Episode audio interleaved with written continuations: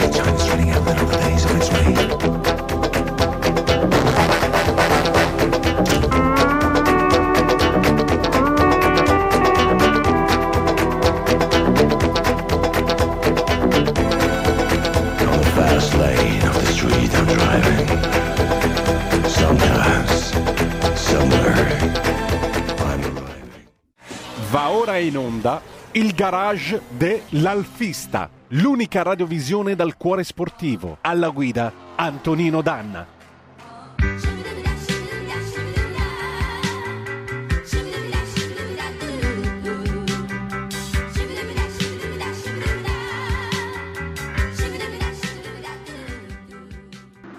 Amiche e amici miei, ma non dall'avventura, buonasera. Siete sulle magiche, magiche, magiche onde di Radio Libertà.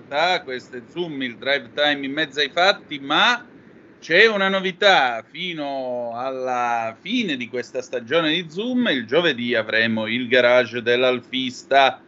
E in particolare questa sera sulle nostre magiche, magiche, magiche onde, intanto vi ricordo, date il sangue in ospedale serve sempre, salverete vite umane salva vite umane salva il, no- il mondo impe- intero. Secondo appello, andate su radiolibertà.net, cliccate su Sostienici e poi abbonati. Troverete tutte le modalità per sentire questa radio un po' più vostra, dai semplici 8 euro mensili della Hall of Fame fino ai 40 euro mensili a livello creator che vi permetteranno di essere coautori e co-conduttori di almeno una puntata del vostro show preferito con il vostro conduttore preferito.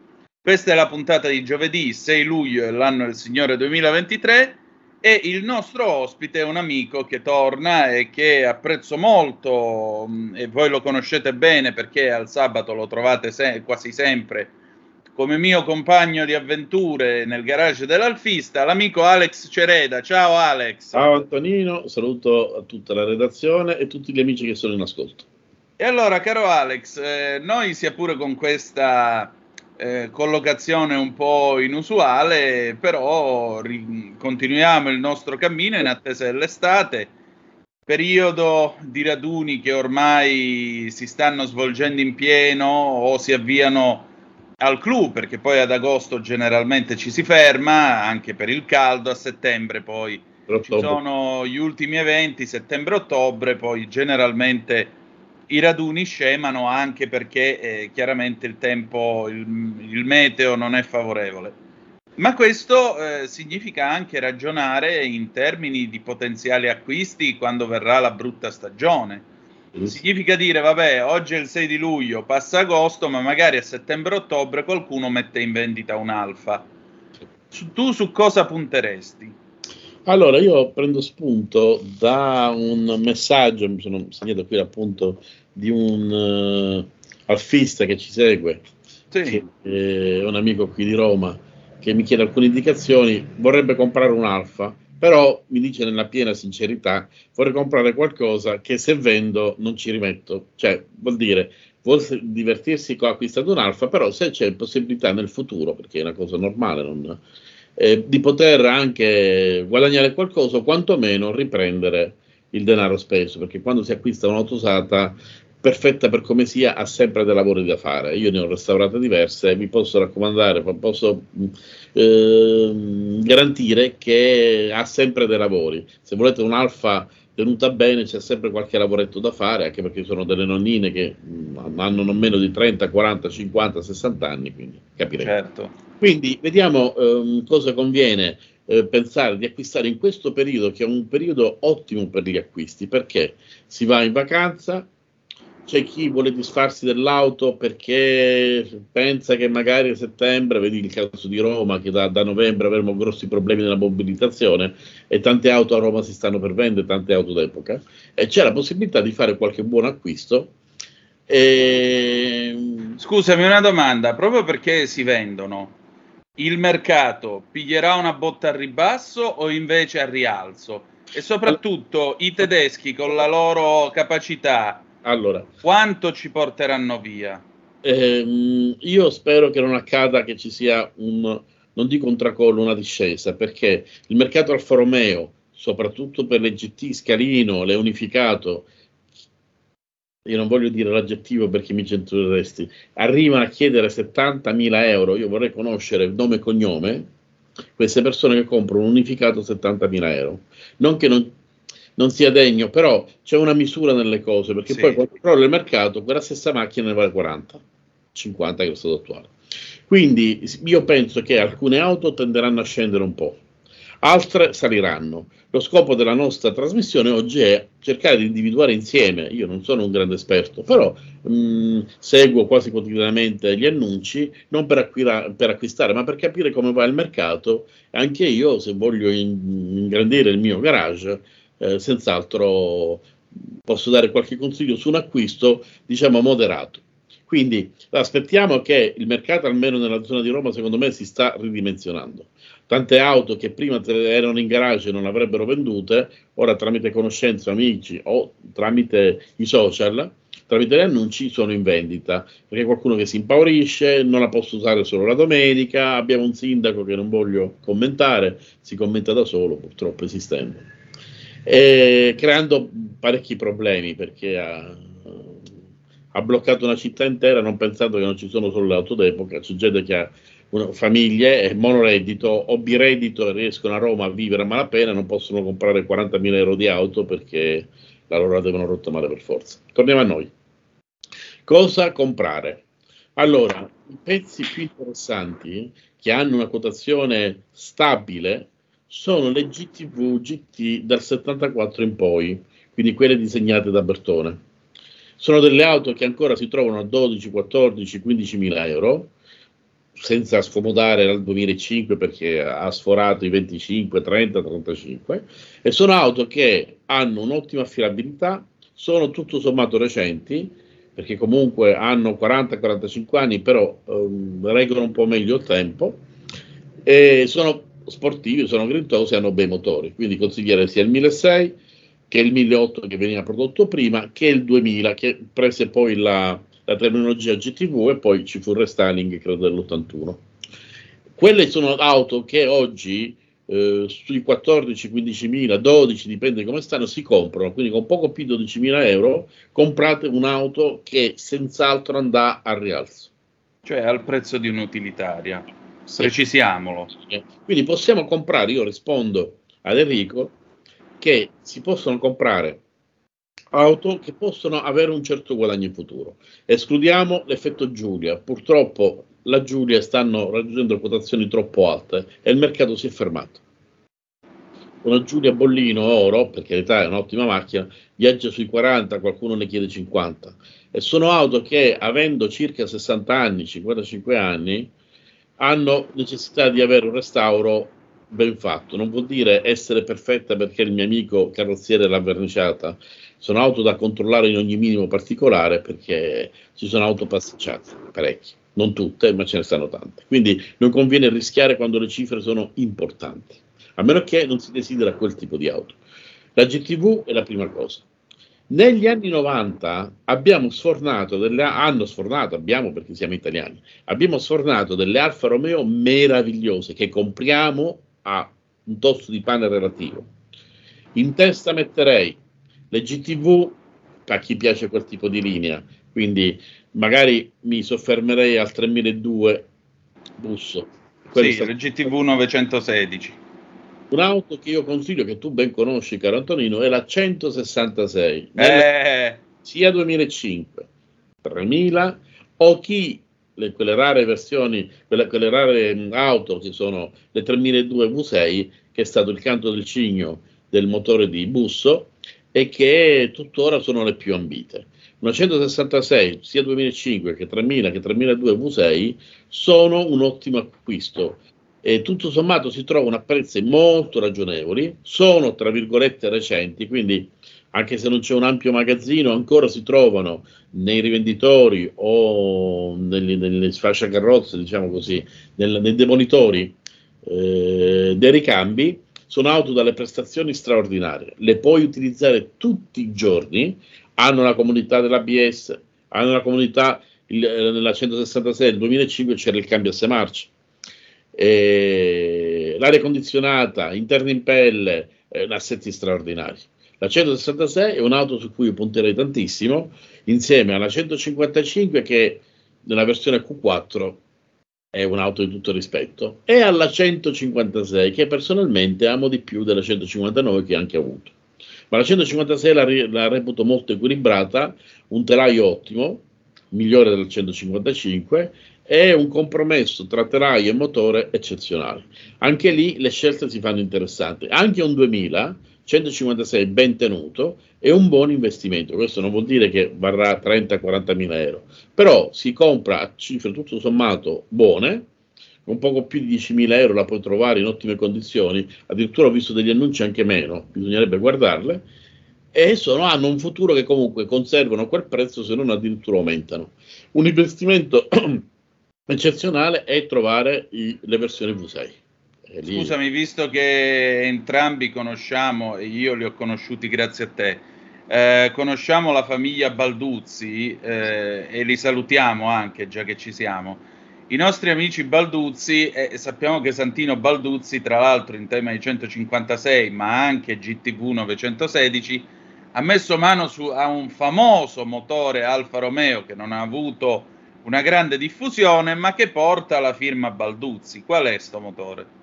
Allora, eh, e che valore può avere sul mercato a questo punto? Santino Balduzzi ha lavorato a vari motori nello sviluppo, tra l'altro anche il 3000 V6, mm. eh, 3002 V6, lui ha collaborato allo sviluppo e ha fatto, ha prodotto delle modifiche utilizzando, adesso non mi ricordo quale gruppo motore del, del Ferrari, nel, credo nella valvola d'aria, una cosa del genere, e, e conosceva abbastanza bene, tant'è che Alfa Romeo stesso, nei, nella messa a punto dei motori più critici, indirizzava Santino Balduzzi per la messa a punto. Poi lui ha sviluppato anche i motori della G- GTS, GTS, che l'Alfa Romeo non riusciva a terminare perché aveva problemi di autocombustione, se ben ricordo sì, credo GTS, è un motore che non ha avuto un grandissimo GTS, sì. GTS. E poi sappiamo tutti i motori che ha, preparato Santino, che è una cosa straordinaria, perché io ascolto spesso Ombretta che è un caso di donna appassionata di auto, quindi io consiglierei a tutto, al di là che è un appassionato del Alfa anche di scambiare due parole con Ombretta, perché ti racconta pezzi di vita che ha vissuto personalmente o che ha vissuto indirettamente tramite il papà. Eh, mi diceva che eh, negli anni molti um, possessori di auto modificate o tenute da Balduzzi stanno tornando in officina, ovvero um, è, è, come un, un, figlio che va via, parte per il mondo e torna dopo 30-40 anni. Quindi molti di quei motori stanno tornando o per una revisione o per un controllo, solo così per riportarla nel da molti motori fatti da Balduzzi. La collaborazione di Santino è stata enorme e poco si conosce perché due, due fratelli, sia Umbretta che Cesare, sono un po' riservati a livello caratteriale, però eh, parlando con loro ti raccontano tanti aneddoti molto interessanti. Ricordiamo, ricordo il mio amico che ha corso con uh, la uh, GTA, eh, in questo momento ho un vuoto di memoria, Alberto Ponno, eh, ricordavo il nome, non ricordavo il cognome. Alberto Ponno fu il primo ad avere l'auto preparata da Santino che la GTA aveva gli stessi identici cavalli delle Alfa, della, della, delle Alfa preparate dall'auto Delta. Quindi e nei 3002 lui ha dato una grande esperienza perché era in grado di poterli eh, modificare. Io stesso ho le fotografie, poi magari te le girerò, della 3002 che appartiene a, credo si chiami Don Luigi, è un prete, era molto amico di Clay Ragazzoni, io ho conosciuto, abbiamo passato una mattinata insieme con lui, eh, che ha, va diciamo, dai suoi parrocchiani a bordo di una 3002 Alfa Romeo preparata da... Esatto, la 147 GTA di Don Luigi. E lì avere una, ecco, un altro investimento una 147, però purtroppo già le cifre sono alte. E tra l'altro quella macchina ha di particolarità il corpo farfallato della Ferrari 355. Ecco, era proprio quel corpo farfallato della Ferrari, oltre a modifiche che spingono la macchina eh, vicino ai 300 cavalli. Ecco, tanto per potenza, eccetera, peso potenza sono straordinari, sono motori e dopo tanti anni il motore funziona perfettamente, non ha richiesto nessun tipo di, di revisione se non i controlli eh, dettaglianti, quelle cose normali. Quindi tornando a noi, un investimento che si può fare è scegliere un'auto degli anni 90, ehm, dei motori V6 specialmente, o magari anche nelle 2000, e eh, negli anni 70 le famose GT, GTV, quelle spigolose, sono bellissime, hanno una linea ancora molto attuale perché Bertone ha anticipato i tempi, i tempi, un po' come Franco Scaglione e spero che un giorno avremo la figlia Giovanna Scaglione in diretta, il papà Franco Scaglione ha, ha, ha disegnato le più belle Romeo, tra cui la 33 stradale del 68 è stata definita l'auto più bella al mondo.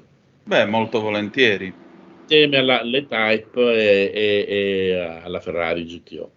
Quindi per un investimento si può fare così. C'è anche una sorpresa, ovvero un investimento tutto sommato a basso costo.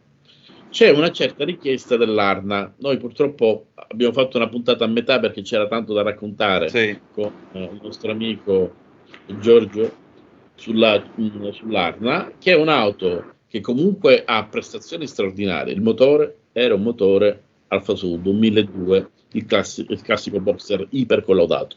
Un ottimo telaio, aveva questa linea un po' spigolosa perché erano quei tempi, gli anni 80, se vi ricordate la Biturbo, aveva quella linea abbastanza spigolosa. Però è un'auto che con mio, mia meraviglia ho visto che è ricercata perché comunque è un Alfa Romeo. C'è un proverbio che dice anche l'ultimo della classe fa parte della classe.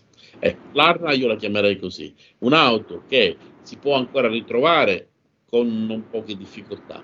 Però è sempre un Alfa Romeo. Sono convinto, come è successo in Inghilterra, come è successo in Germania, che venga rivalutata perché comunque è un Alfa Romeo e quelle linee un po' spigolose adesso sembrano più digeribili e ne ho viste un paio di versioni elaborate, tra cui da un tedesco che l'ha elaborato con dei cerchi particolari, un assetto, è una macchina che dico a me piace nei limiti di una linea che è un po' fuori il contesto Alfa Romeo. Io preferisco l'Alfa Sud, per esempio, con lo stesso motore, è certo. più lucida come linea. Però l'Arna, eh, che è stata l'auto, l'Alfa di tutti, è stata un'Alfa che ha, ha, permesso a chi poteva spendere poco più di una Fiat di comprare un Alfa Romeo, che ricordiamo sta in una categoria dopo la Lancia e prima delle Ferrari, Maserati, eccetera. Si collocava in quel segmento là, dava la possibilità di avere un Alfa Romeo. Io avevo degli amici neopatentati che mi dicevano: Ho comprato un Alfa, era un'Arna, bella macchina, belli interni, contentissimi perché anziché avere la 1, che era il classico di, di, di ragazzi di quell'epoca, avevano un'Arna che comunque a livello di motore e di prestazioni era ben altra cosa. Allora, l'idea dell'Arna non era sbagliata, è stata l'esecuzione che è stata disastrosa. E poi perché l'Arna fu comunque preceduta da una campagna stampa che venne fatta dalla Fiat, basta andare a guardare l'emeroteca eh, della stampa, in cui sostanzialmente la Fiat a quel tempo non vedeva di buon occhio che si aprissero le porte al prodotto giapponese, perché il vero problema nell'Europa degli anni Ottanta, perché non è che questo discorso lo faceva solo la Fiat, era proprio la mentalità dell'inizio degli anni Ottanta di tutte le case automobilistiche che temevano, temevano l'arrivo eh, delle, delle, come si chiama, delle, delle aziende giapponesi. E, e, tant'è vero che Ricky Cunningham, cioè il, la, quello che poi è diventato regista, come si chiama l'attore, quello che ha eh, fatto eh, Ricky Cunningham? Eh, vabbè, mh, mm, fece il film. Ron Howard fece sì, questo film che si chiama Gang Ho, arrivano i giapponesi, dove peraltro le auto giapponesi che vengono mostrate sono Regata e Fiat 127, a cui hanno mascherato il marchio Fiat e hanno messo questo marchio finto giapponese. È vero.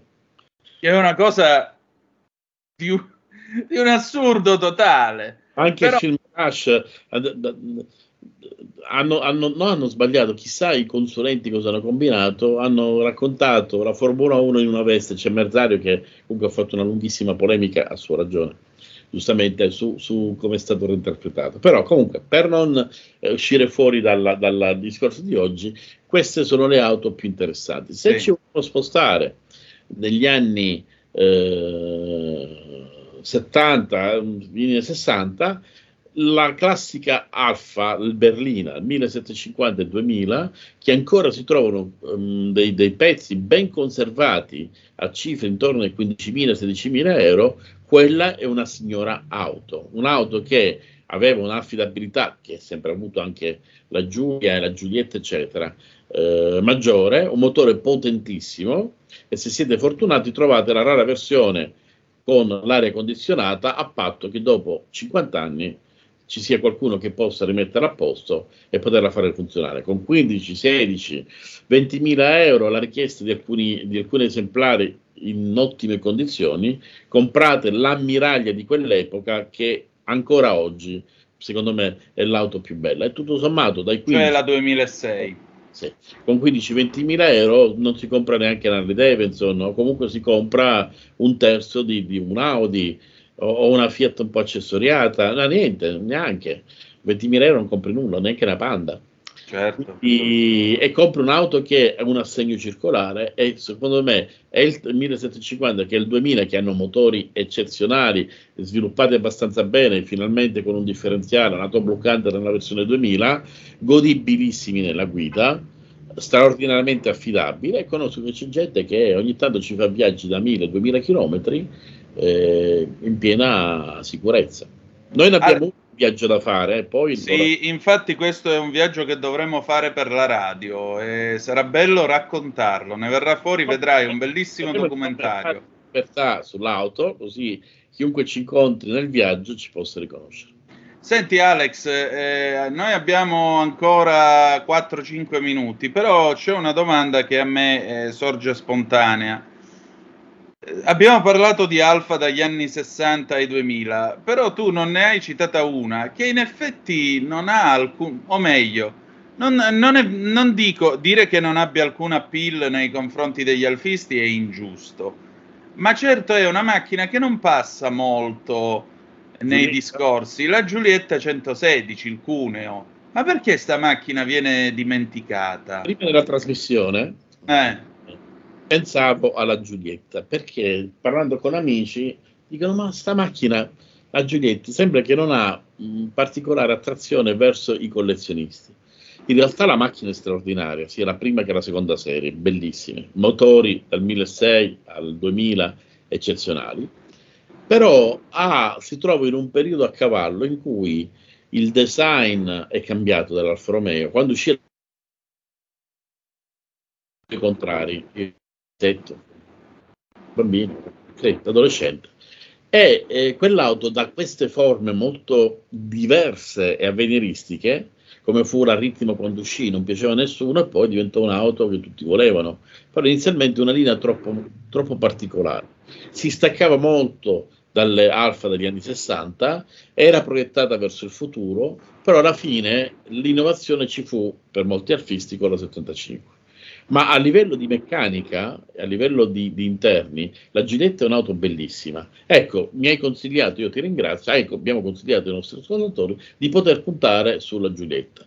Le Turbo Delta purtroppo hanno quotazioni troppo alte e i ricambi purtroppo non si trovano più, quindi escludiamole, però vedrei una Giulietta anche seconda serie o una prima serie 1600 o la seconda serie del 2000 che aveva dietro mh, un paraurti più plasticoso, comunque però una linea un pochettino più moderna, è un'auto che trovandolo di un colore adatto, un bel grigio o un rosso, un colore forte, eh, a livello di prestazioni non ha nulla da invidiare a nessuno e a livello estetico si lascia, si lascia guardare. Personalmente non è la, l'Alfa che io preferisco in assoluto, però riconosco che la Giulietta sia una bellissima auto. Anche secondo me. Allora, senti, siamo arrivati alla fine, noi ci diamo appuntamento a giovedì prossimo, allora ti ringrazio del tuo tempo, caro Alex. E che dire di più? Niente, adesso noi ce ne andiamo in pausa, poi Lou Reed Vicious del 1973, perché qua mica passiamo musica di secondo piano, perdonami. Eh. eh. E poi abbiamo, avremo con noi Ale Musella, l'evoluzione della street art. A tra poco, grazie. Avete ascoltato il garage dell'Alfista. Stai ascoltando Radio Libertà, la tua voce libera, senza filtri né censure, la tua radio.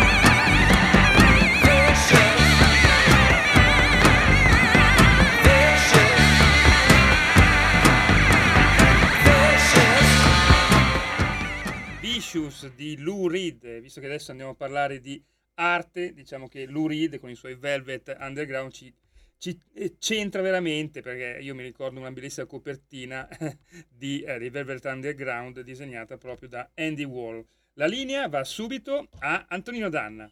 Grazie. Condottiero mio condottiero, buon lavoro anche a te, rieccoci, siete di nuovo sulle magiche, magiche, magiche onde di Radio Libertà. Questo è sempre Zoom, il drive time in mezzo ai fatti. Antonino Danna al microfono con voi. Avete ascoltato il garage dell'Alfista con l'amico Alex Cereda. Eh, tra l'altro, Yellow The Race del 1988 è stato il pezzo che ha dato il là alla nostra trasmissione. Mm, il, nostro, il, nostro, Alex ci accompagnerà eh, fino al sì, credo ancora che giorno è. Eh, sì, ancora per un altro paio di puntate perché poi ci saranno ulteriori sorprese. Allora, eh, noi adesso abbiamo al telefono l'immenso maestro Ale Musella. Buonasera maestro. Guarda, il tuo immenso maestro Ale Musella ha provocato delle dissonanze nel panorama artistico, perché, perché tutti i curatori che ti attirano dicono ma come? Cosa dicono che non si sente, scusa? No, non dicono, cioè, dicono come eh. mai vieni chiamato da um, Antonino Lanna um, maestro piuttosto che, perché che nel mondo dell'arte ci sono sacco di quello. Beh, mi sembri una persona preparata, ti posso chiamare così, no? O ti devo chiamare o ti devo insultare, non ho capito. No, nel senso Sono invidiosi. È... Ah, sì, ecco, bravo, bravo. E vabbè, ma sai, mia bisnonna diceva meglio invidia e non pietà, per cui in to culo agli invidiosi. Allora, Ale carissimo, stasera, stasera hai visto stamattina che cosa è successo? Ecco, che così introduciamo bene il tema. Hai visto che stamattina al quartiere dell'Isola a Milano è rispuntato il quadro, il quadro, il murales di uno street artist che ha raffigurato di nuovo Silvio Berlusconi che è nato da quelle parti. Murales che era stato cancellato, ora è tornato in altra forma con il Cavaliere che attacca di nuovo il manifestino con la scritta via Silvio Berlusconi 1936-2023 e poi c'è lui che fa il gesto delle corna come le fece in un famoso G7, G8, quel che era. Allora la domanda che io ti pongo è la street art cioè, intanto possiamo, possiamo, ritenere questo come anche per esempio quel murale che fu fatto eh, con il Papa vestito da Superman, eh, street art, punto uno. Punto due, quando la street art è tale, quando invece diventa vandalismo gratuito e danneggiamento. Qual è la storia di questo movimento, Ale? Allora, la storia del movimento nasce negli anni 70-80 a New York, ok? E quindi eh, non, si, non, è un capostipite che Basquiat, però ehm, quando si firmava Samo, ehm, che non era ancora famoso, poi dopo era insieme a un suo compagno che facevano tutte queste cose là, e poi erano litigati e poi dopo mi si a fare altro. Okay. Eh, quello che mi dici stamattina, allora è vero che la street art è un, un, un voler raccontare al popolo attraverso muri e non autorizzazioni, perché come ho sempre detto la vera street non chiede autorizzazioni, perché altrimenti se tu sei contro qualcosa e chiedi a, alla persona con la quale sei contro qualcosa non ti darà mai il permesso di scrivere. Okay? Infatti spesso e volentieri hanno degli acronimi piuttosto che è perché non vogliono farsi riconoscere. Perché? Perché altrimenti è comunque un reato. Poi attenzione, eh, a nessuno eh, non puoi chiedergli il risarcimento piuttosto che... Però fondamentalmente l'attività nasce per dare un messaggio e poi ehm, rimanere nascosto. Lo stesso Banksy, Banksy vedete che inizia, ehm, ehm, pare che sia un personaggio molto famoso che abbia iniziato in maniera simpatica, eh, per cui senza tipo di velleità, ma quando poi gli è piaciuto è stato appoggiato da personaggi di un certo livello e qui adesso si offre un milioni di euro. Okay? In galleria, e quello che ho sempre detto è che la street art nasce per portare l'arte in strada. Nel momento in cui la ritrovi in galleria non è più street art, proprio, anche proprio come dentro via. No? Cioè possiamo dire che la street art è anti-borghese per natura. Esatto, per cui quando tu metti un'opera a 11 milioni o qualsiasi cosa, a parte banche, comunque ci sono un sacco di universitati che sono venuti in galleria, hanno perso il loro concetto. Allora, certo. a quello che tu mi hai detto di stamattina che hanno rifatto questa cosa qua. Allora, quando è una, una critica uh, fine a se stessa, perché anche quello di oggi eh, che è stato rifatto, è politicizzato. In teoria la città non è politica, ma è anarchica. Quindi quello di stamattina è stata una cosa politica, il che già in automatico la porta a definirsi non si sa perché è stata comunque indotta. Non c'è un messaggio nuovo da dare, è l'ennesima rottura di palle di... Per cui basta, basta. Senti, e quando è invece che la street art diventa vandalismo? Cioè i, i, graffitari, quando tu sei sul treno e non riesci a vedere fuori perché qualcuno ha messo il suo tag firmandosi in un modo imbecille, ecco, quella roba lì è arte o è vandalismo? Allora, io conosco, conosco conoscevo e ho collaborato con uno art che si chiama Joxy, um, che è, uno del, degli antesignani, nel senso comunque sia, lui è iniziato negli anni 80, ok? E qui già solo per quello eh, rispetto, e mi diceva che eh, quando lo facevano nascosti, facevano quelle cose che dicevi tu sui treni e mh, col cappuccio non si dovevano farli conoscere. Quello aveva un mm. senso, no? Perché poi questa cosa qua diventa poi arte, devi cambiare il cappello. Prima eri un vandalo, adesso invece devi essere eh, oggi l'attività che vedete nelle gallerie non è più vandalismo, perché viene concordata con i galleristi, con i mercanti d'arte, addirittura in alcuni casi eh, si pensa di staccare un pezzo di muro per portarlo in galleria e venderlo il concetto esatto. base della città è rimane in strada perché chiunque la può vedere. Tu capisci che quando uno ti dice stacco un pezzo di mio di Banksy, lo vendo a 6 milioni, Banksy non voglio parlare di lui perché dico è abbastanza colluso con il discorso eh, dei soldi, ma qualsiasi altro tipo di eh, qualsiasi altro personaggio legato alla città lo fa perché vuole che la gente lo possa vedere e possa considerarlo. Se tu stacchi quello dalla strada e lo porti in galleria e dalla galleria, dalla galleria lo porti eh, nella casa di un riccone eh, di turno, che senso ha parlare di città? Certo. Ma senti, ah, ma... Allora questa, questa, voglia che a me pare di capire che la street art venga valutata eh, diciamo così, eh, come qualcosa di superiore quasi quasi alla, all'arte che viene esposta in galleria. Cos'è? Un vorrei ma non posso, uno snobismo? Cos'è? È un radical chic. Ecco. Perché comunque eh, la, arte nasce da chi non ha conoscenze e proprio perché non ha conoscenze vuole dire la sua sulla strada in maniera illegale, perché ufficialmente ancora oggi scrivere sui muri ovviamente è illegale, che si chiami banchi o che si chiami sito formato è illegale a questa maniera. Peccato che quando si crede che lo faccia lui sono tutti contenti. Quando lo fa qualcun altro diventa reato. Oggi è ancora reato.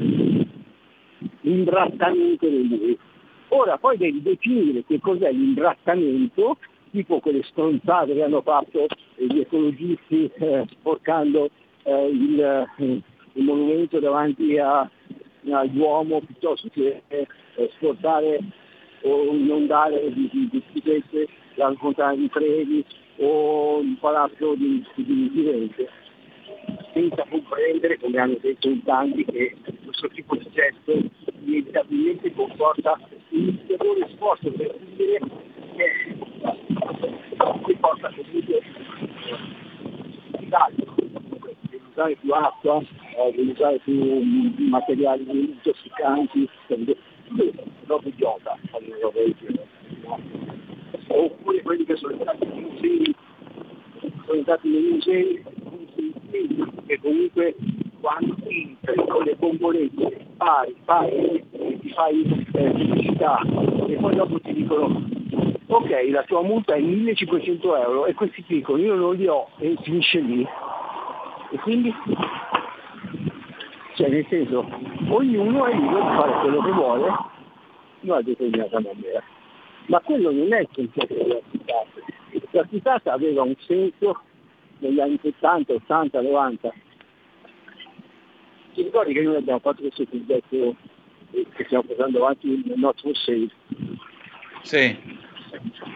Allora, che però si chiama Go Section, il che significa imbratto, che non è imbrattare, perché noi abbiamo semplicemente postato un logo, quindi non abbiamo sporcato, abbiamo messo un logo di questi bambini con perché significa che non tutto dovrebbe essere in vendita, soprattutto l'anima, infatti i bambini appena nati sono eh, armati per difendersi da tutto quello che dovrebbe essere tu non hai idea, forse le anni siamo stati denunciati da, da, dai siamo andati in causa, abbiamo parlato con il, il questore, questo questore con di Lucca, che ha detto che sono, che non sono, la cost action significa faccio una cosa, mi faccio riflettere e poi a seguire rispondo.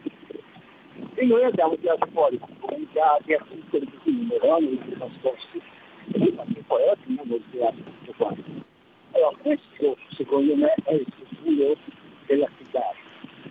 Fare riflettere e poi laddove non è gradito il nostro intervento, ripulire. Perché non devi essere comunque eh, fuori legge. Nel momento in cui fai una cosa lo fai per, per far riflettere su quello che tu stai dicendo.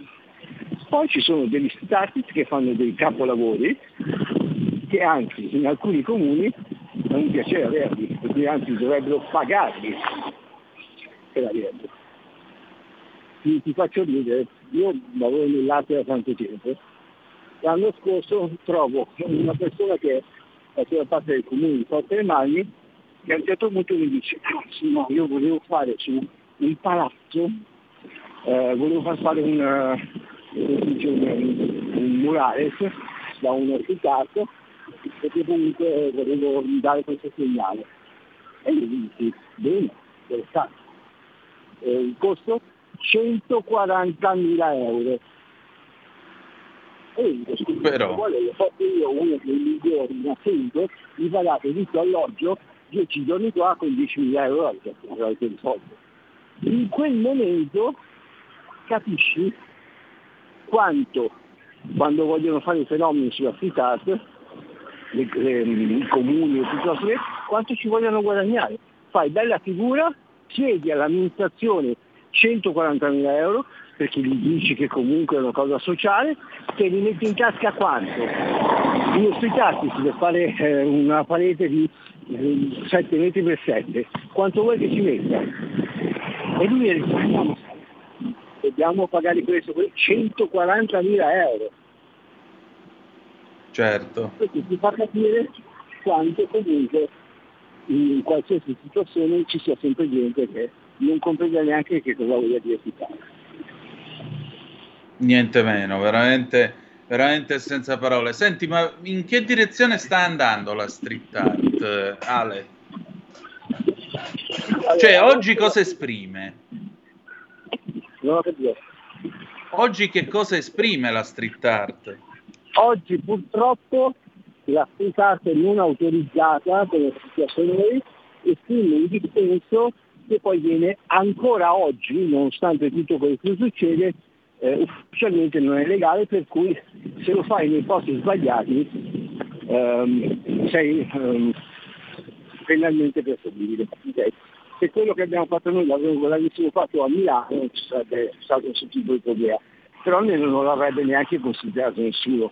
Per cui oggi purtroppo la street art è stata relegata in ambienti dove ci sono anche i festival, dove ci sono eh, i raduni, dove ci sono posti dove il comune o lo Stato ha deciso dove tu puoi disegnare. Per cui è già di per sé un controsenso, perché la art nasce come protesta e se oggi posso disegnare ufficialmente solo dove te lo dici, è già morto il concetto di città. insomma, possiamo dire addio a questo movimento in realtà. Eh, quello ufficiale che viene venduto poi in galleria, perché ti ripeto, io conosco tantissimi street artist, eh, dove che, quando io vedo la street art in, in, galleria sorrido perché dico street, cosa vuol dire strada? Siamo in strada? No. Lo può vedere chiunque? No. E quindi per cui quando dovete comprare qualcosa che si, che, che si lega alla street art in galleria, state comprando il niente, perché state andando contro il concetto di street art. Allora, ben vengono quelli che invece incappucciati, non quelli che fanno gli scarabocchi, eh, non quello che firmano sì. ti amo, piuttosto che quelli che hanno qualcosa da dire e che a livello intelligente scelgono il posto giusto dove anche il loro graffite, perché comunque è un graffito che fanno, okay? sta bene, perché se sta bene il comune può dire non doveva farlo però è carino. Certo che se tu scrivi parolacce o cazzate di qualsiasi genere sui muri è una cosa ordinaria. Per cui oggi la street art è ancora in mano, la vera street art, a chi non si fa riconoscere e chi ha qualcosa da dire. Immagino quindi che tu non abbia, non abbia mai avuto artisti di street art nella tua scuderia. A voglia, ma sono quelli che tu non sai chi sono e che vanno in giro a raccontare quello che vogliono. Certo. Senti, ma c'è qualcuno di questi, di questi artisti sui quali puntare o che potrebbe rappresentare eh, una sorpresa nei prossimi anni? Allora, il problema dello street artist è che comunque nasce in una certa maniera. Ti faccio un esempio, Max Sined è un, un artista cioè, che è un, di Livorno, che ho conosciuto quando ho portato Andy Warhol alla porta di mani due anni fa, un anno fa, eh, va, bravo, valido, che è stato inglobato da, un'azienda, da, un'azienda da, una, da una galleria che gli ha detto tu mi fai questo, questo, questo, questo. Ovviamente, sai, un artista di strada famoso, che magari vende il suo opera a 1500 euro, arriva al fenomeno di turno che dice adesso ci penso io, adesso le tue opere valgono 8.000 euro. E questo rimane sbalordito, dove già 1.500 di qualitativo perché trovano qualcuno che, voglio, che, che, vuole comunque sfruttarli per poi dopo lasciarli a parte. Perché ricordatevi sempre che se il valore di un'opera è 2000 euro. E trovate qualcuno che io la vendo a 8, quando lui ha di spenderli, cioè lui ha finito di trovare il firma che pagano 8.000 euro per un'opera da due, in molla per strada. E siccome vi ha sempre pagato 5, 6 1000 euro, 1500 euro, nonostante vendesse 8000, a lui non gliene frega niente. E voi rimanete in impasse come acquisti perché non riuscirete mai a vendere a 8000, ma non riuscite neanche a vendere a 1500 perché ormai vi ha rovinato il nome. Questa è una cosa che dico, ho ho colto l'occasione per dirlo a degli acquisti che magari vengono eh, affascinati no? dal mercante di turno che ti dice vendo le tue opere a 8.000, tanto ti dà sempre la stessa e andare, da andare su, se non ci sei andato in maniera casuale, poi dopo ti stoppa la. E tu oggi sui tassi eh, ti puoi non vado sui tassi, non ce n'è nessuno, perché quelli che sono in galleria sono artisti allora ti posso dire di dare in galleria, ma si parli di street artist, no, non c'è nessuno, perché oggi non esiste nessuno street artist. Chiaro, chiaro. Senti, che cosa fai di bello in questi giorni? Che cosa stai progettando? Allora, il 21 siamo a un grotte di non mi ricordo cosa all'Aquila ripetendo il successo che abbiamo fatto con i FAI, il fondo eh, italiano per, eh, che abbiamo fatto a Chieti, per cui uniamo ancora una volta arte con cultura e storia in Abruzzo. Poi ad agosto ci sarà Pop non Pop, eh, questo è il problema, una mostra a Roma e nel frattempo tagliate all'Art Restaurant, che fortunatamente abbiamo diversi progetti che stiamo sviluppando, si avranno uh, sviluppi che, che, avranno sede dopo settembre. Perché ricordatevi una cosa, uh, l'estate, che tutti quanti dicono, ah che bello la gente esce, d'estate la gente vuole divertirsi ed estate è il momento peggiore per fare un perché tutti vanno per vedere i saldi ma non vengono per fare. Io preferisco una mostra a dicembre perché quelli che vengono sono venuti per la mostra. La mostra al 15 di agosto, a 4 di maggio, arrivano tutti a Guanagana Banana, non compra nessuno, nessuno è un collezionista e vengono solo perché devono farsi fotografare. Ricordate. Ah, ecco. Tanto per gradire. No, Senti, va bene, allora Ale, io ti voglio ringraziare come ogni giovedì, ci ritroviamo giovedì prossimo, d'accordo? Ok, grazie mille Antonino, un abbraccio a tutti. Grazie a te, ciao. Allora, adesso noi si va in eh, pausa, dopodiché Ivano Fossati con la crisi e poi il nostro Matteo De Sio con le opere e i giorni. A tra un po'. I film sono sogni che non dimenticherai mai. Che genere di film faremo?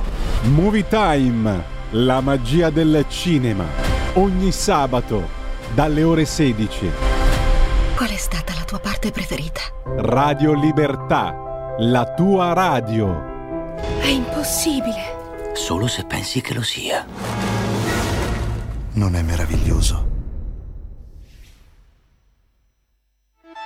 Stai ascoltando Radio Libertà, la tua voce libera, senza filtri né censure, la tua radio.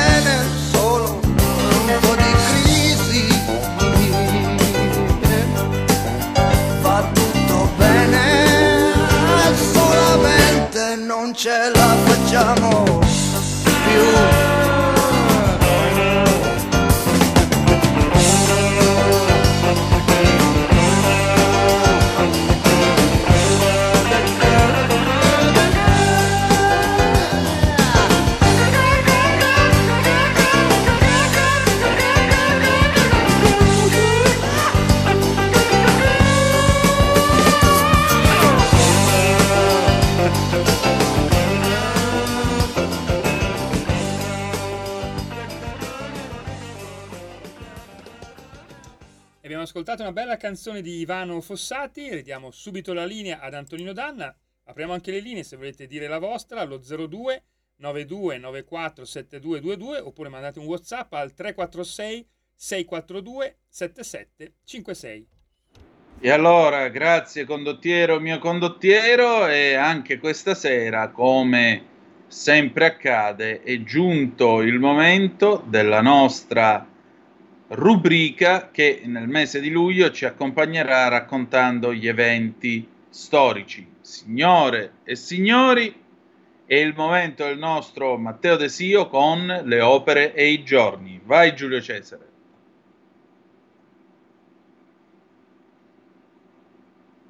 Buongiorno dalle magiche, magiche, magiche onde di Radio Libertà. Oggi vorremmo parlarvi del primo convegno del Partito Repubblicano Americano e dare una sintesi della sua storia. Il Partito Repubblicano nasce in opposizione agli altri partiti americani che volevano un espandersi della schiavitù. Il primo convegno avvenne il 6 luglio 1854 in Michigan. Il Partito Repubblicano si impegnò a combattere la schiavitù e nel 1860 il presidente Lincoln, repubblicano, vinse quindi le elezioni e dopo la guerra civile riuscì a bandire la schiavitù nella maggior parte degli stati. Facciamo un passo in avanti fino al 1930 dove da questi anni in avanti fino al 1968 si trovò un completo dominio da parte dei democratici nella politica americana. Un dominio iniziato con Roosevelt e il suo New Deal, finito con la vittoria di Nixon nel 1968. Ma il vero cambiamento iniziò nel 64, dove il Sud cominciò a votare repubblicano perché sentì alienato da un partito democratico non più interessato agli agricoltori grandi e piccoli del Sud, ma interessato solamente ai diritti civili delle minoranze afroamericane. In più ci fu anche un'eccessiva violenza da parte di queste proteste per i diritti civili, sia delle minoranze afroamericane sia per la guerra in Vietnam, proteste sempre più violente che daranno il via a una necessità dei cittadini americani di sentirsi più sicuri nelle proprie strade. Per questo decisero di votare Nixon, che vinse le elezioni del 68 e quelle successive. Un Nixon che continuò e anzi creò una strategia sudista per continuare a ottenere i voti di un Sud oramai amareggiato e deluso dal Partito Democratico. Una guerra in Vietnam che portò anche a protestare le persone in strada di vari ceti sociali diversi, sia gli universitari pacifisti, sia i lavoratori che se volevano prendere giustamente o no, con gli universitari, lavoratori della classe media che cominciarono a votare attivamente il Partito Repubblicano. Si arrivò poi a Reagan negli anni Ottanta, dopo un periodo difficile economicamente parlando per gli Stati Uniti, e Reagan, tagliando le tasse e ponendo il governo, lo Stato, al di fuori dell'economia, quindi dando un ruolo meno centrale, riuscì a ottenere un innalzamento della potenza economica del paese. Anche il suo successore, Bush, continuò su questa strada e anzi provò anche a ottenere sempre e comunque cooperazione internazionale. Bush figlio negli anni 2000 continuò questo atteggiamento conservatore anche se ebbe molta, molta attenzione a, al governo e allo Stato all'interno del paese. Si arriva quindi negli anni 2010 e 2020 a un Trump che vuole rendere o vorrebbe a suo modo rimettere l'America in carreggiata e anche lui dare un'impronta reganiana allo Stato e al governo americano. Così Matteo De Sio, ridiamo la linea ad Antonio Danna. Grazie condottiero mio condottiero, siete sempre sulle magiche, magiche, magiche onde di Radio Libertà, questo è sempre Zoom, il drive time in mezzo ai fatti. Antonino Danna al microfono con voi. Allora, 0292947222 oppure se volete telefonare oppure 346 642 7756 se avete voglia invece di dire la vostra attraverso lo strumento della zappa o WhatsApp che dir voglia. Se andiamo a vedere che cosa succede in questo nostro vasto mondo a quest'ora della sera, poi alle 19.30 ci saluteremo con un qui Parlamento molto interessante stasera. Di che cosa si tratta, Giulio Cesare?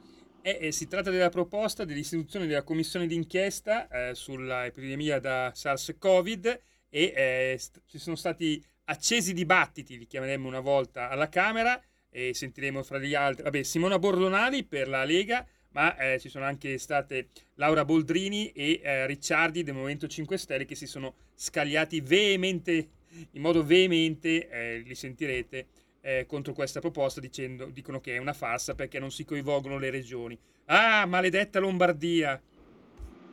No, quale maledetta, per favore, non diciamo, non diciamo queste cose che noi non condividiamo affatto, ci mancherebbe pure. Allora, bella gente, adesso noi andiamo a dare un'occhiatina a eh, quello che succede nel mondo, per cui cose dell'altro mondo. Cose dell'altro mondo la rassegna stampa estera di Zoom. Ordunque, stasera la BBC apre con due succose notizie, almeno così ci sembrano. La prima, vabbè, riguarda la guerra. Eh, il presidente della Bielorussia, Alexander Lukashenko, ha detto che Prigozhin, il capo della Wagner, non si trovi più in, non si trova più in Bielorussia, ma sarebbe in quel di San Pietroburgo, quindi sarebbe tornato in Russia al quartier generale. L'altra notizia è una notiziola invece che eh, per chi teme l'anno 2035, beh, suona un po' come una sorta di eh, vendetta del destino, chiamatela come volete, il karma, quello che volete. Ebbene sì, Greta Thunberg andrà sotto processo in Svezia per aver bloccato un porto che era un terminale petrolifero. Riferisce infatti la BBC che l'attivista del clima Greta Thunberg apparirà nel mese di luglio in tribunale con l'accusa di resistenza alla polizia nel corso di una protesta. Questo lo dichiarano gli inquirenti svedesi. La signorina Thunberg, 20 anni, si è unita a un gruppo di giovani manifestanti che stavano bloccando le petroliere nel porto di Malmo nel mese di giugno. La polizia ha dichiarato che si è rifiutata di andarsene quando le è stato chiesto di sgomberare. Potrebbe beccarsi una sentenza di sei mesi di galera oppure una multa. Un, um, un esponente, diciamo così, della, un portavoce della signorina Thunberg ha detto alla BBC che lei non era disponibile a rilasciare dichiarazioni. Il gruppo Tatil Baka Framtiden, che vorrebbe dire riprendiamoci il futuro, ha bloccato il porto di Malmo per sei giorni nel mese di giugno. Alcuni manifestanti sono saliti a bordo delle eh, petroliere, a quanto pare. La crisi climatica è già una questione di vita e morte per un sacco di persone, ha scritto la Thunberg su Instagram nel mese di giugno quando si è unita alla protesta. Abbiamo scelto di non essere passivi davanti a questa vicenda, invece eh, vogliamo fermare fisicamente l'infrastruttura del carburante fossile, ha anche aggiunto. I magistrati hanno, eh, diciamo così, hanno, eh, secondo ovviamente il Ministero della Giustizia svedese, i magistrati hanno eh, aperto un fascicolo contro una giovane donna che il 19 giugno di quest'anno ha partecipato a una manifestazione eh, per il clima nel corso della quale, secondo sempre gli inquirenti, il traffico in quel di Malmo è stato, eh, è stato bloccato. La donna si è rifiutata di obbedire all'ordine della polizia di sgomberare l'aria. È stato detto alla BBC News che la Thunberg apparirà in tribunale il 24 di luglio insieme ad altri tre manifestanti. Apparirà anche tale Irma Kielstrom, 20 anni, sempre nel mese di luglio. Lei invece con la BBC ci ha parlato, ha detto che la polizia le aveva chiesto di andarsene dal porto, ma lei si è rifiutata. Dopodiché è stata portata via di peso dagli agenti di polizia. Abbiamo bloccato il porto per impedire l'uso di carburanti fossili che stanno uccidendo degli innocenti. Eh, I veri crimini continuano all'interno del porto. Noi non abbiamo intenzione di stare fermi a guardare mentre l'industria del carburante fossile si porta via i nostri sogni. Ve lo giuro, io non c'entro niente e mi sto sentendo un imbecille a leggere delle dichiarazioni di questo tenore. Eh, alla domanda se sia preoccupata in merito alle conseguenze di questo mh, processo, la signorina ha risposto personalmente sono più preoccupata del, dell'orribile danno che l'industria del carburante fossile sta facendo al mondo. Non ho intenzione di fermarmi finché loro continueranno a minacciare il pianeta. I gas serra sono stati pompati nell'atmosfera da tali attività, come ad esempio eh, l'uso di carburanti fossili, che hanno surriscaldato l'atmosfera del pianeta. Il mondo si è scaldato di 1.1 gradi Celsius medi sin dall'inizio della rivoluzione industriale circa 200 anni fa. Gli attivisti del clima in tutto il mondo accusano l'industria dei carburanti fossili, incluso anche il gruppo britannico Just Stop Oil, che in questi giorni sta disturbando degli eventi di alto profilo. Avete visto che sono intervenuti, eh, se non sbaglio, anche a Wimbledon ehm, buona parte dell'industria dell'olio e del petrolio e del gas eh, dice che eh, la produzione continua è necessaria per rispondere alle richieste globali di energia su questo pianeta. Tagliare la produzione di petrolio e di gas sarebbe pericoloso e irresponsabile. Questo è quello che il capo della Shell ha detto alla BBC. L'Agenzia internazionale per l'energia ha anche dichiarato che non ci possono essere più nuovi investimenti nel petrolio, gas e carbone se i governi hanno serie intenzioni in tema di crisi climatica.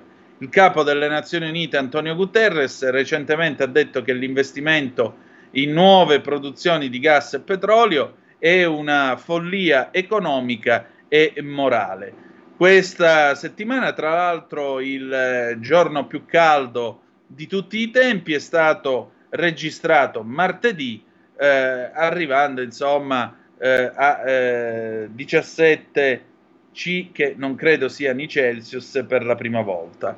Insomma, come vedete, qui c'è gente realmente convinta che andare in giro con la vostra vecchia punto sia attentare alla salute del pianeta e quindi quelli che dovrebbero andare in galera siete voi e non loro che bloccano le petroliere disturbano il lavoro dei portuali.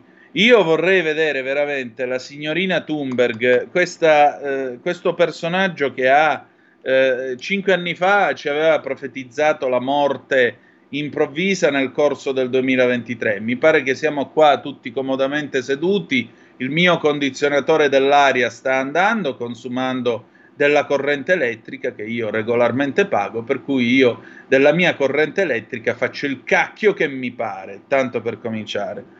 Poi la signorina Thunberg, che non ha alcuna competenza in tema di clima, che non ne sa assolutamente nulla, eh, è quella che fino all'altro giorno diceva no, no, no, il nucleare no, la parola con la N non bisogna usarla perché il nucleare è il male. Poi è andata a litigare con, ve lo ricorderete, ve l'ho letto qualche settimana fa, è andata a litigare con gli attivisti del clima tedeschi perché gli attivisti volevano chiudere, volevano la chiusura di tutte le centrali atomiche, lei ha detto ma no, ma tanto se ci sono già e sono in attività, tanto vale che continuino a restare in attività. Questa tizia, voglio dire, io l'ho seguita un pochino, ho visto i suoi interventi, cioè questa è una che sostanzialmente, al di là di leggere i suoi proclami e al di là di fare le sue sparate, non è assolutamente in grado di sostenere una conversazione con qualcuno che le contesti le sue affermazioni, con qualcuno che le chieda qualcosa. Lei sa soltanto dire che lei sottolinea le cose, poi sono gli altri che devono trovare una soluzione. E questo mi ricorda il famoso apologo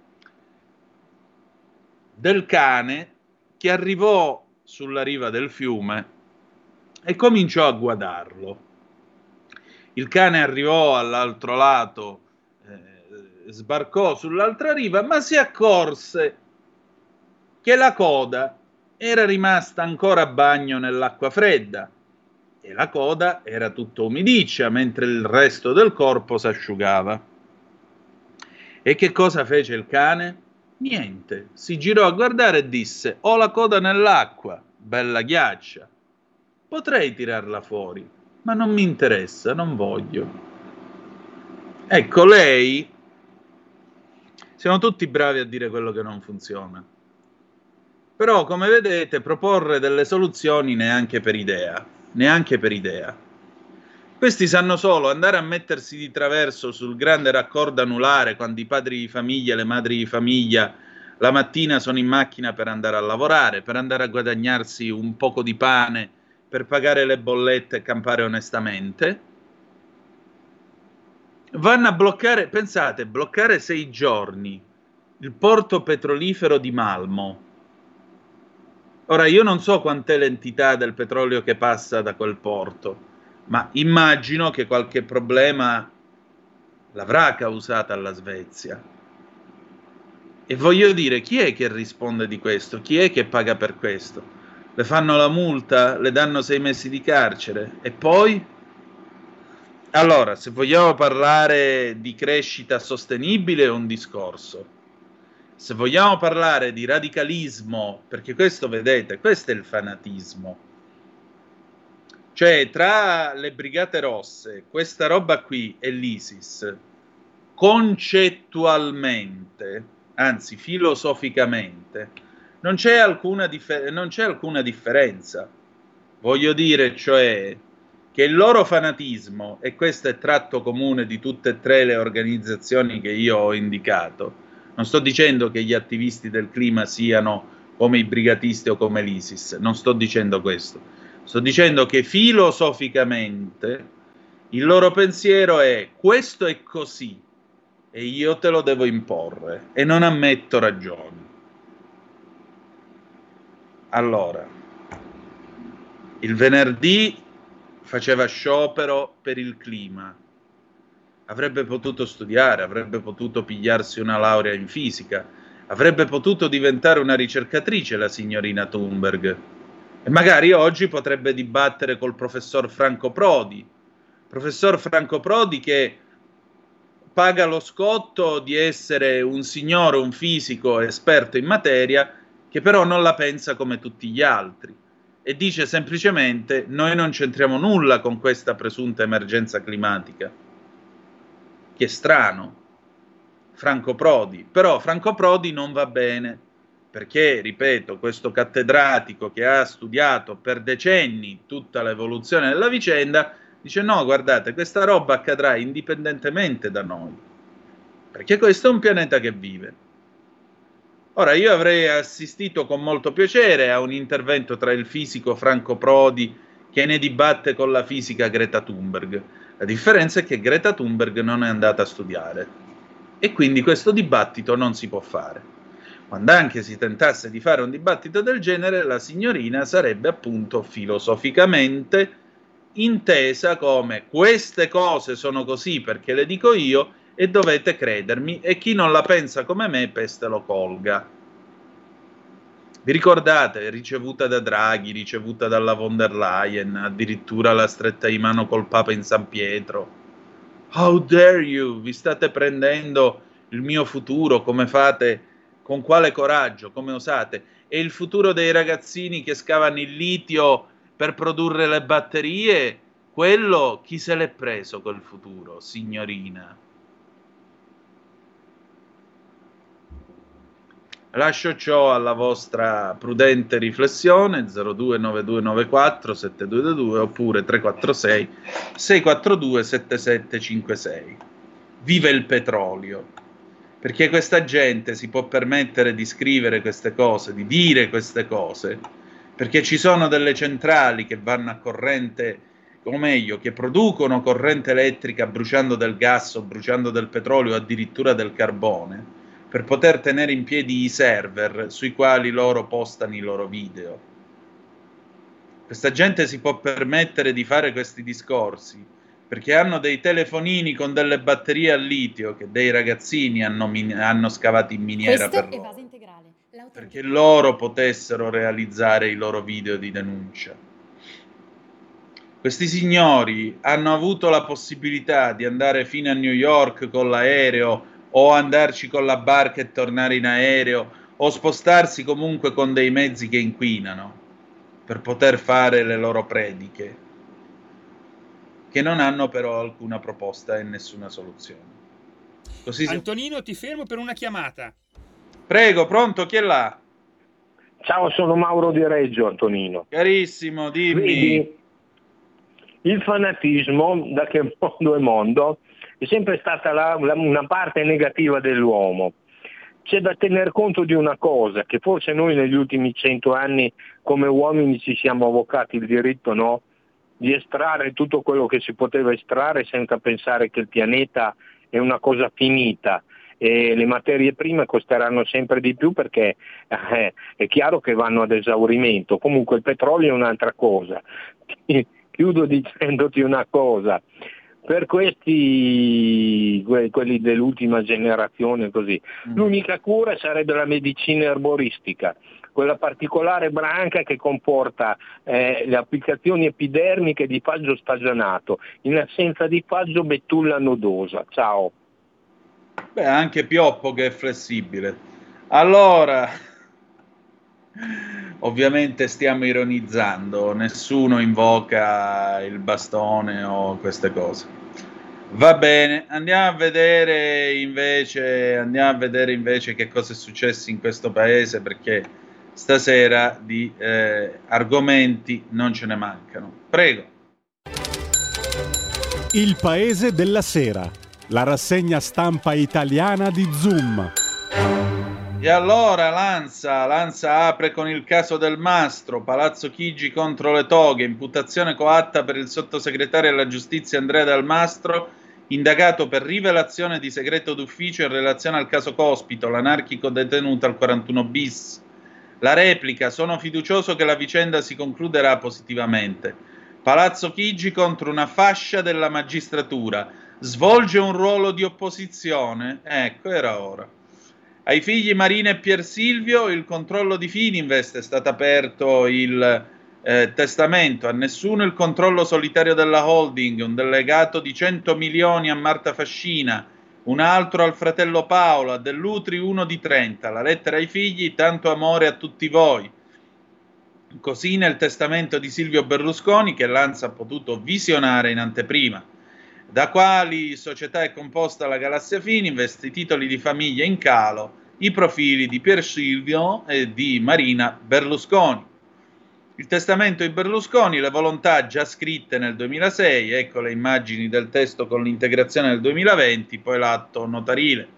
Sant'Anché indagata a Milano per visibilia del 5 ottobre 2022, la ministra del turismo è indagata nell'inchiesta milanese con al centro Visibilia, indagati anche la sorella e il compagno, ad ora nessun avviso di garanzia. Ma io non l'ho capito. Ti indagano e però non ti mandano l'avviso di garanzia. Questo non, non l'ho capito.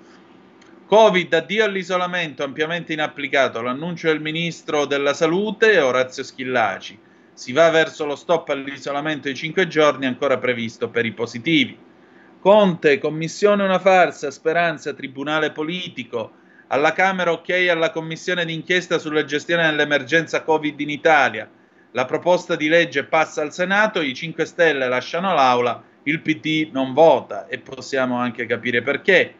Auto investe una famiglia, tre morti anche un bimbo, oltre al papà e alla nonna è deceduto all'ospedale di Belluno un piccolo di due anni. Un abbraccio grande grande a questo bambino e alla sua famiglia. Prigozhin non è in Bielorussia, si trova a San Pietroburgo, Lukashenko non vedo rischi nell'uso di Wagner in Bielorussia, Zelensky ha capito che non vincerà questa guerra e il contrattacco porterà solo alla morte di migliaia di persone. Gli USA annunceranno l'invio di bombe a grappolo a Kiev, gli Stati Uniti annunceranno la fornitura all'Ucraina di munizioni a grappolo. Eh, lo scrive il New York Times citando un alto funzionario dell'amministrazione americana. Andiamo a vedere che cosa dice il caso del mastro. Andiamo di qua. Vediamo che cosa è successo e così vi eh, ragguagliamo. Abbiamo ancora 5 minuti. Se volete mandare le vostre zappe 346 642 7756. Imputazione coatta, scrive Lanza, per il sottosegretario alla giustizia Andrea Del Mastro, indagato per rivelazione di segreto d'ufficio in relazione al caso Cospito, l'anarchico detenuto al 41 bis e quanto ha deciso il GIP di Roma che non ha accolto la richiesta di archiviazione avanzata dalla Procura che ora dovrà riformulare una richiesta di rinvio a giudizio. Nel chiedere l'archiviazione, la Procura riconosce l'esistenza oggettiva della violazione del segreto amministrativo, si affermava in una nota del maggio scorso, ed è fondata sull'assenza dell'elemento soggettivo del reato, determinata da errore su legge extrapenale. Secondo il giudice, invece, sussiste sia l'elemento oggettivo che quello soggettivo del reato. Uh, l'eventuale rinvio a giudizio sarà deciso in una nuova udienza del GUP. Prendo atto della scelta del GIP di Roma che, contrariamente alla Procura, ha ritenuto necessario un approfondimento della vicenda giuridica che mi riguarda. Avrò modo davanti al giudice per l'udienza preliminare di insistere per il non luogo a procedere per l'insussistenza dell'elemento oggettivo oltre che di quello soggettivo. Sono, sicuro, sono fiducioso che la vicenda si concluderà positivamente, convinto che alcun segreto sia stato violato, sia sotto il profilo oggettivo che soggettivo. E quanto dichiara in una nota Andrea Del Mastro, delle Vedove, deputato dei Fratelli d'Italia e sottosegretario di Stato alla Giustizia. Palazzo Chigi attacca una fascia della magistratura. In un processo non è consueto che la parte pubblica chieda l'archiviazione e il GIP imponga che si avvii il giudizio, affermano fonti di Palazzo Chigi. In un procedimento in cui gli atti sono secretati è fuori legge che si apprenda di essere indagati dai giornali, curiosamente nel giorno dell'informativa in Parlamento, dopo aver chiesto informazione all'autorità giudiziaria. Quando questo interessa due esponenti del governo, è lecito domandarsi se una fascia della magistratura abbia scelto di svolgere un ruolo attivo di opposizione e abbia deciso così di inaugurare anzitempo la campagna elettorale per le elezioni europee. Per cui, signore e signori, insomma, eh, questo è il eh, punto. Eh, Vedremo che cosa succederà. Vedremo questa ostinazione del GIP se sarà eh, premiata oppure no. È arrivata una zappa eh, a proposito della Thunberg, ma eh, vediamo un attimo che lo leggo da qua, se no non ci arrivo più. Scusate, perché... Ma questa signorina ci può dire a chi, chi a fine mese le dà la busta paga? Tutti quelli che la foraggiano, che foraggiano la sua associazione e quindi lei ha questo ruolo. Vi ricordate che l'avevano per un certo tempo indicata come potenziale vincitrice del premio Nobel eh, per la pace, le avrebbero dovuto dare questo premio Nobel. Io boh, non lo so, penso che il premio Nobel eh, per la pace dovrebbe essere assegnato per cose un pochettino più interessanti che non andare a dire eh, chiudete tutto perché se no moriremo. Mm, così stiamo a fare del millenarismo, stiamo a fare veramente delle cose. Eh, questo non è il Medioevo, ma è un nuovo Medioevo, in cui il limite tra palle e verità non si può più stabilire, in cui ci sono queste attese eh, paurose di, fini, di, di, di apocalissi, della fine catastrofica del mondo e così via. E di conseguenza basta che spunti la ragazzina che fa l'attivista, uh, che brava, che brava, e questo è il risultato. Boh. Intanto vanno a imbrattare i monumenti più belli del mondo, cioè i nostri, e, pens- e, pretendono anche di essere nel giusto, o vanno a tagliare le gomme ai proprietari dei SUV. I SUV possono piacere o non piacere, ma magari uno che è proprietario del SUV ha speso i soldi per comprarlo. E tu non hai il diritto di devastare la proprietà altrui, non ce l'hai, non ce l'hai. Perché se io a luna di notte mi alzo perché non ho sonno e ti becco che mi stai infilando un coltello nella ruota del SUV, e poi io un finestrino del SUV lo sfondo perché ti sbatto la testa contro i finestrini come minimo, se lo vuoi capire. Oddio, un discorso violento. Ma scusate, uno che, che sta facendo quello che, che sta facendo eh, sta, sta, compiendo lui una violenza. Ed è fin dal, fin dal, diritto romano, dal grande Paolo, il grande giurista Paolo, vim vire pellere licet alla forza si può rispondere con la forza. Ora, il mio è un caso astratto e sto facendo un'ipotesi, chiaramente. Non vi invitiamo a fare queste cose perché se no, poi lo sapete, le anime belle dicono che in questa radio invitano la gente a fare della violenza, no? La mia ovviamente è un'esagerazione ed è anche una provocazione. Però certo, se a luna di notte io becco il fenomeno che sta facendo queste cose, come minimo chiamo eh, la polizia o i carabinieri, lo denuncio per danneggiamento e lo perseguito fino a quando non mi paga tutti i danni. Che diamine, ci mancherebbe pure. Va bene, siamo arrivati alla fine di questa puntata. Domani eh, chilometro zoom. Grazie per essere stati con noi. Adesso il qui Parlamento. Ci salutiamo con una bella canzone d'amore di Alan Sorrenti, Non so che darei del 1980. Che dire di più che malgrado tutto, the best is yet to come. Grazie per essere stati con noi e vi ha parlato Antonino Danna. Buonasera. La tua radio è ascoltabile anche con la televisione in digitale. Sul telecomando della televisione digitale o del tuo ricevitore digitale puoi scegliere se vedere la TV o ascoltare la radio risintonizza i canali radio e troverai anche Radio Libertà, canale 252.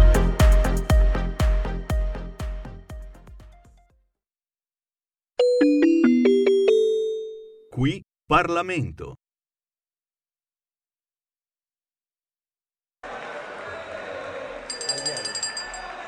Boldrini ne ha facoltà. Sì, Presidente. Presidente, io Presidente, mi rivolgo a lei che ha una lunga esperienza. Lei, Presidente, può aiutarmi a capire che autorevolezza può avere una commissione d'inchiesta sull'emergenza sanitaria causata dalla diffusione epidemica, sto leggendo, eh, del virus SARS e sulle misure adottate per prevenire e affrontare l'emergenza epidemiologica da SARS-CoV-2. Presidente, una commissione d'inchiesta autorevolezza se include tutti i soggetti no, di cui si sta trattando. Questa eh, commissione esclude il soggetto primario, cioè le regioni, che hanno per Costituzione la gestione sanitaria, parliamo del 90% delle competenze. Allora, il governo qui è rappresentato dal sottosegretario Bignami. Io vorrei ascoltare la sua voce, sottosegretario. Mi fa capire perché avete fatto questa scelta. Lei rappresenta il governo, si alzi, spieghi a quest'Aula il perché di questa scelta. Perché in assenza di una spiegazione questa Commissione parte già senza senza nessun tipo di autorevolezza. Vuol dire che è solo uno strumento che voi volete usare per altri scopi e questo è indegno e in un Parlamento non dovrebbe mai accadere. Grazie Presidente. Grazie a lei. L'Umbria è stata militarizzata durante l'emergenza Covid per la vostra totale incapacità di capire cosa fare e come proteggere i propri cittadini. La ringrazio. Pongo deputato Cappelletti per un minuto. Grazie Presidente. Eh, nella mia regione, il Veneto, c'è stata una gestione della prima ondata eh, della pandemia da Covid, anche ehm, una buona gestione durante la prima ondata, anche grazie al contributo del professor Crisanti che, che ci tengo a citare. Eh, professore che però faceva ombra a un presidente di regione che ha ritenuto di ehm, far terminare il rapporto di collaborazione. Da quel momento in poi in Veneto si, si è accavallato un disastro dietro l'altro, un errore dietro l'altro e eh, alla fine abbiamo avuto 2.000 decessi, 2.000 morti in più rispetto alla media delle altre regioni d'Italia. Io vorrei che questa Commissione desse una risposta al perché di tutti questi errori e mi chiedo chi ha interesse che questa risposta non venga data ai cittadini. La ringrazio, deputata Aiello, ha chiesto di parlare a titolo personale per un minuto, prego. Grazie Presidente, a titolo personale, perché guarda, guardate colleghi e Presidente, tramite lei mi rivolgo ai colleghi della maggioranza, è veramente assurdo come tale proposta di legge non preveda appunto di indagare su quella che è stata la gestione durante il periodo pandemico da parte delle regioni. Ricordo perfettamente in Sicilia, durante il periodo della pandemia, le vicende che hanno interessato la mia regione. Parliamo di assessori che parlavano al telefono dicendo che bisognava spalmare i morti durante le giornate perché altrimenti si andava in zona rossa e quindi per ostacolare le misure messe in atto dal governo nazionale si, si utilizzavano degli escamotage. Questi sono stati fatti oggetto di indagine e oggi voi non volete indagare vo sulle vostre responsabilità perché un'onestà intellettuale unica e siccome viene da quella parte politica, sicuramente anche l'atteggiamento sarà conseguente. Noi non avremo nessuna risposta perché non esiste nessuna risposta razionale e seria al dire perché escludiamo le regioni da questa commissione d'inchiesta ma io sono contento che la facciate perché ha ragione il collega, noi non abbiamo nulla da nascondere e non abbiamo nulla da nascondere di quello che abbiamo fatto al governo. Siamo contenti e orgogliosi di esserci stati noi al governo in quel momento perché se ci foste stati voi altro che centinaia di migliaia di morti avremmo contato. Che volevate aprire, che mettevate invece di quelle mascherine somiglianti più a pannolini comunicazione e anche la Camera. Fatto quando si giunge Grazie Presidente, ho ascoltato con grande attenzione tutto il dibattito che si è svolto in quest'Aula tanto sugli emendamenti quanto sugli ordini del giorno. Ed è evidente che la scelta, per carità legittima, del, dei proponenti di non accettare alcuna delle eh, riformulazioni, cosa che come noto nella storia di questo Parlamento tutte le opposizioni eh, hanno sempre fatto quando si giunge agli ordini del giorno, è evidente che rende la dimensione plastica di posizioni eh, assolutamente divaricate rispetto alle quali difficilmente si potrà trovare una, una, sintesi su questa proposta di legge, nonostante gli sforzi ammirevoli fatti dalla Commissione di merito. E allora si è parlato, se ne parla anche in questo ordine del giorno, di competenze di potestà legislativa, ma si omette un piccolo dettaglio che in quel periodo la gerarchia delle fonti del diritto fu totalmente sovvertita perché si andava avanti con DPCM che improvvisamente diventarono centrali nel dibattito italiano. E ancora, Presidente, a proposito di comunicazione istituzionale, a proposito di comunicazione istituzionale, no guardi Presidente non si preoccupi perché ci vuole ben altro per fermarmi.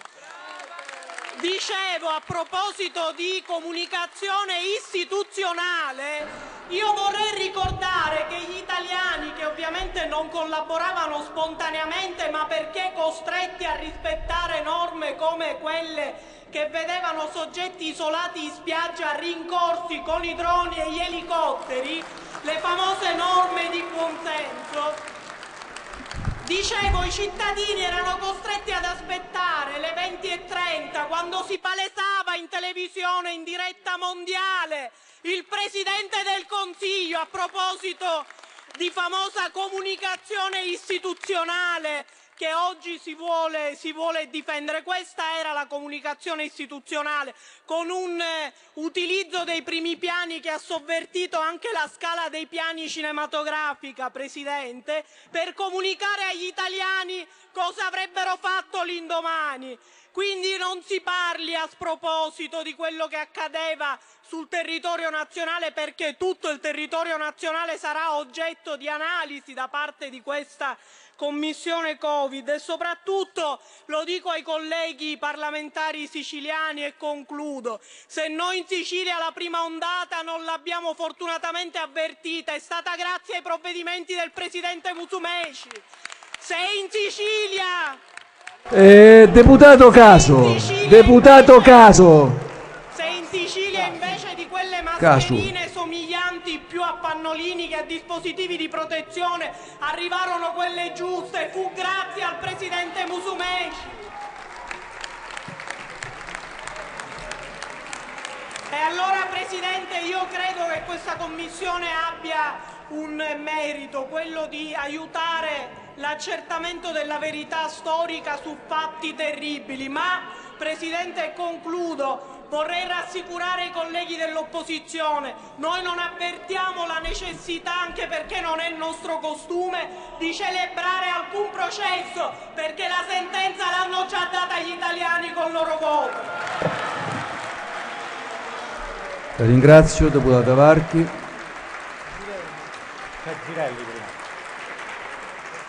Chiesto di parlare il deputato Girelli, ne ha facoltà. Sì, grazie. Grazie Presidente per sottoscrivere, se eh, la presentatrice me lo consente, l'emendamento e per eh, dire anche il perché.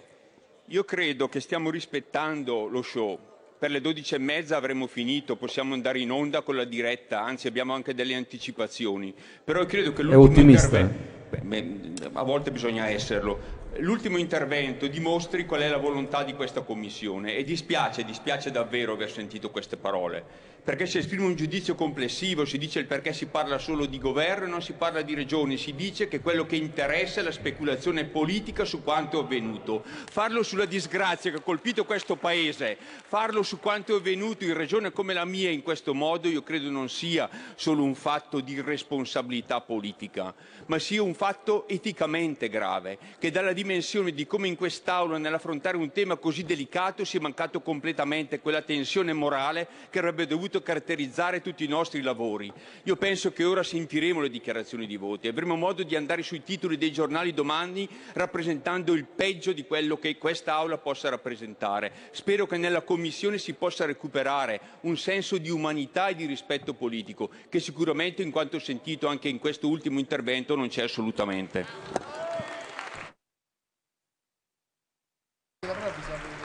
Avverto intanto che il gruppo Movimento 5 Stelle ha esaurito anche i tempi aggiuntivi concessi dalla Presidenza. La Presidenza consentirà a un solo deputato appartenente a tale gruppo lo svolgimento di un breve intervento della durata di un minuto per dichiarazione di voto su ciascun ordine del giorno, ove ne venga fatta richiesta da imputare ai tempi previsti dal contingentamento per gli interventi a titolo personale. Ha chiesto di parlare il deputato Ricciardi, a lei la parola queste Presidente, per il suo tramite, se la collega Varchi è così tranquilla sull'operato della Regione siciliana, voti.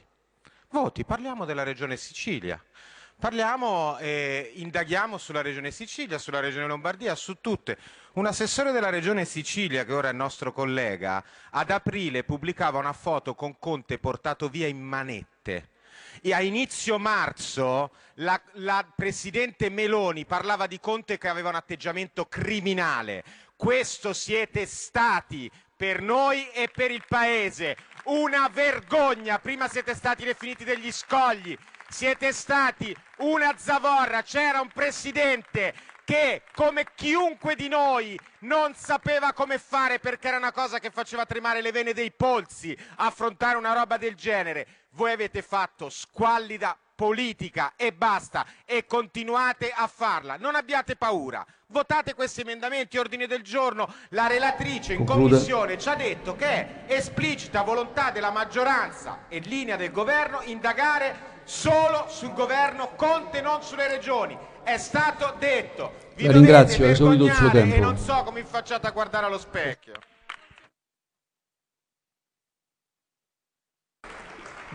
Ha chiesto la parola il deputato della Vedova, ne ha facoltà, prego. Grazie signor Presidente. Eh, io sono rimasto in attesa tutto il pomeriggio, ieri e anche stamattina, di ascoltare le argomentazioni della maggioranza rispetto alla reiezione di tutti gli emendamenti che chiedevano il coinvolgimento naturale per me anche delle regioni. Ho ascoltato oggi finalmente la collega Varchi parlare della sua regione della Sicilia e usare le testuali parole. La sentenza l'hanno data agli italiani con il loro voto. Ora, io trovo preoccupanti queste parole, che sono il peggior viatico per la vostra commissione di inquisizione sul Covid. E lo dice una persona che è sempre stata all'opposizione del Conte 1 e del Conte bis, che ha sostenuto l'opposizione a tutte le politiche, ma che da persona esposta pubblicamente si assume anche la responsabilità di comprendere che gestire le fasi di rischio in momenti di assoluta incertezza non può diventare un terreno di scontro politico come state facendo voi.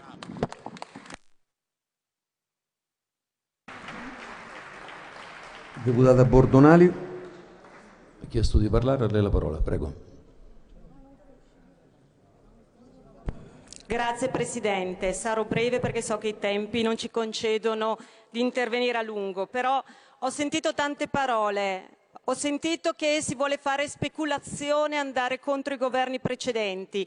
Io mi chiedo in questi giorni chi avete voluto colpire voi? In continuazione quelle regioni che si sono trovate completamente sole abbandonate da questo governo all'inizio della pandemia. Io voglio parlare della mia regione, della regione Lombardia. Vi siete accaniti contro la regione Lombardia in queste ore e adesso sento parlare di una commissione di inquisizione. Vi ricordo una cosa, è già stata fatta in regione Fate parlare la collega, mi pare che ciascuno abbia avuto tutto il tempo per dire quello che ha pensato e desiderato. Prego, prosegua. Regione Lombardia è già stata fatta, dove hanno partecipato tra l'altro anche cons- l'ex consigliere oggi onorevole Girelli. Quindi di cosa vogliamo parlare? Di cose che sono già state fatte all'interno delle regioni. In Regione Lombardia si è già verificato, ma noi vogliamo capire altro. Vogliamo capire le famose mascherine, velina. Ve le ricordate in televisione quando Boccia diceva che ci mandava le mascherine? Erano semplicemente delle veline. Questo va approfondito, va approfondito perché le mascherine ordinate da Regione Lombardia venivano bloccate alle dogane e quindi i nostri sanitari nelle nostre case di riposo non c'era il materiale necessario fin dall'inizio. Fin dall'inizio le responsabilità delle regioni sono già state verificate all'interno delle stesse regioni dai componenti dei consigli regionali del governo e di quello che è mancato ad inizio pandemia e soprattutto della mancanza di un piano non se ne è parlato ed è giusto questa commissione vada a indagare su quello che è mancato perché non si ripeta più in futuro. Grazie. Ringrazio.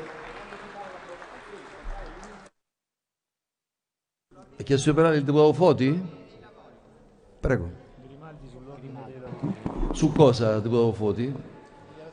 Dichiarazione di voto? Perché c'è una richiesta sull'ordine dei lavori, quindi volevo sapere a chi dare precedenza. Se è sull'ordine dei lavori, a lei la precedenza. Ok, allora, deputato Grimaldi, su cosa? per annunciare il ritiro degli ordini del giorno da parte di Alleanza Verdi Sinistra per due motivi. Perché noi dobbiamo rispetto a tutte le persone che sono morte e a tutte le persone che hanno lavorato per tutte e tutti noi e perché gli italiani devono ascoltare questo dibattito fra qualche minuto in tv e quello che abbiamo sentito è l'antitesi di quello che uno Stato dovrebbe fare, rispettare le istituzioni e rispettare le opposizioni e il diritto che ancora qui oggi reclamiamo. Grazie. La ringrazio.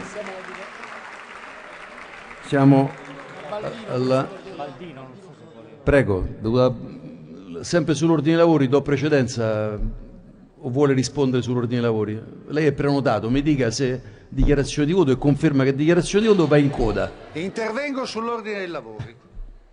Perché, vede, Presidente, lei era nella conferenza dei capigruppo di ieri e lei sa che all'unanimità abbiamo dato la diretta televisiva a fronte di civile altrettanto decisione che ci ha impedito di darle in occasione della, della commemorazione di Silvio Berlusconi, giusto per dimostrare chi ha stile, chi rispetta le persone e chi fa propaganda politica.